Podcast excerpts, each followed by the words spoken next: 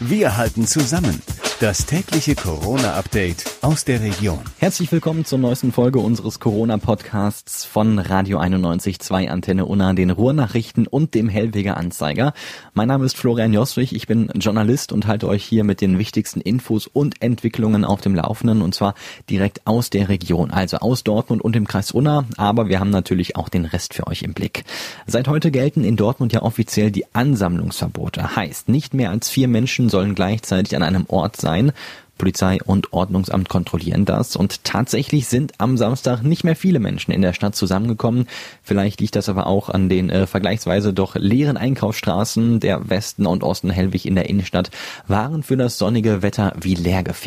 Auch in Unna scheinen sich viele Menschen daran zu halten, ihr Haus nicht unnötig zu verlassen. Die Supermärkte waren zwar ziemlich voll, ganz anders aber die Innenstadt. Mehrere Städte im Kreis wollen auch Kontrollen zu den Corona-Erlassen durchführen. In Selm wird etwa dieses Wochenende verstärkt kontrolliert.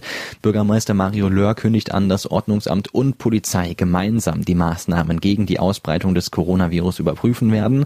Kontrolliert werden da zum Beispiel die Schließzeiten der Restaurants und die Einhaltung der Hygienevorschriften, aber natürlich auch Spielplätze und andere öffentliche Plätze. Größere Gruppen werden aufgelöst und nach Hause geschickt. Das ist kein Kavaliersdelikt, sagt selbst erste Beigeordnete Silvia Engemann. Auch wenn die Ausgangssperre noch nicht gelte, sei es verboten, sich in Gruppen aufzuhalten. Trotz des schönen Wetters sei das verantwortungslos. Sich nicht zu versammeln bedeutet aber nicht auf gemeinsame Aktionen zu verzichten. So sollen am Samstagabend möglichst viele um 19.09 Uhr die BVB Stadionhymne You'll Never Walk Alone singen. Natürlich jeder für sich vom Balkon oder vom offenen Fenster aus und am besten geht das mit BVB Schal und mit Trikot. Weil ja auch die Clubs geschlossen sind, haben sich einige Dortmunder Partyveranstalter zusammengetan und eine Internetplattform ins Leben gerufen. Da gibt es am Samstag ab 21 Uhr eine riesige Party im Livestream. DJs legen in den Clubs auf. Ganz alleine gefeiert wird dann am Bildschirm zu Hause. Damit möglichst viele Menschen zu Hause bleiben, streamt Pfarrer Jochen Voigt von der evangelischen Kirchengemeinde Medler jetzt auch die Gottesdienste über das Internet. Und in Lünen gibt es ab sofort in den evangelischen und katholischen Gemeinden keine Gottesdienste mehr, auch nicht in der Karwoche und zu Ostern. Darauf hatten sich die entsprechenden Gremien im Austausch mit Bistümern und Kirchenkreis geeinigt. Seit heute Morgen gibt es in Dortmund ein neues Corona-Beratungszentrum und zwar im Klinikum Nord. Ärzte und medizinisches Personal haben sich über die Kassenärztliche Vereinigung zu der Arbeit in diesem Beratungszentrum zusammengefunden. Am Klinikum Nord sind dazu mehrere Zelte aufgebaut worden. Eine vorherige telefonische Anmeldung ist nicht nötig.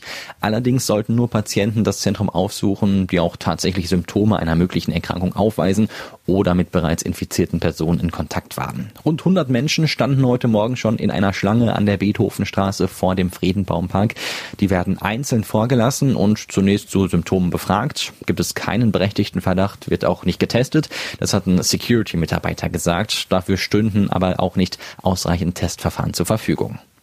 Ab Montag gelten dann neue Regeln in der Kindertagesbetreuung. Das zuständige Ministerium hat in einem Brief an Eltern, die Träger, Leitungen und das Personal in Kitas erklärt, dass es künftig ausreicht, wenn ein Elternteil einen Nachweis erbringen kann, in kritischer Infrastruktur beschäftigt zu sein. Damit dürften dann wieder mehr Mädchen und Jungen die Einrichtungen besuchen. Die Corona-Krise erfasst das Handwerk in unserer Region mit voller Wucht. Fast jeder zweite Betrieb ist von den Auswirkungen der Pandemie betroffen. Am stärksten das Lebensmittelhandwerk, die Gesundheitsbranchen und Unternehmen mit personenbezogenen Dienstleistungen wie etwa Kosmetikstudios und Friseure. Hier berichten jeweils schon rund zwei Drittel der Betriebe von negativen Auswirkungen. Mehr als die Hälfte der insgesamt befragten Firmen sehen schon bald Zahlungsschwierigkeiten auf sich zukommen. 44 Prozent erwarten Kurzarbeit. Besonders das Baugewerbe und Zulieferungsunternehmen. Das sind die zentralen Ergebnisse einer Blitzumfrage der Dachorganisation Handwerk NRW. Und da sich die Krise dynamisch weiterentwickelt, wird sich die Lage auch noch weiter verschärfen. Freudenbergs Stadtkämmerer Heinz-Günther Freck sorgt sich angesichts der durch das Coronavirus befürchteten Wirtschaftskrise auch um die Steuereinnahmen seiner Stadt. 2019 waren die nämlich noch gewachsen. Damit uns zu Hause nicht langweilig wird und wir vielleicht auch mal ein bisschen Abwechslung zum Serienstream bekommen, hat sich die Stadt- und Landesbibliothek in Dortmund was einfallen lassen. Und zwar E-Books für alle. Auch wer noch keinen Bibliotheksausweis hat, darf sich während der Schließzeit der Bibliotheken jetzt online und kostenlos Bücher oder andere Medien ausleihen bzw. herunterladen.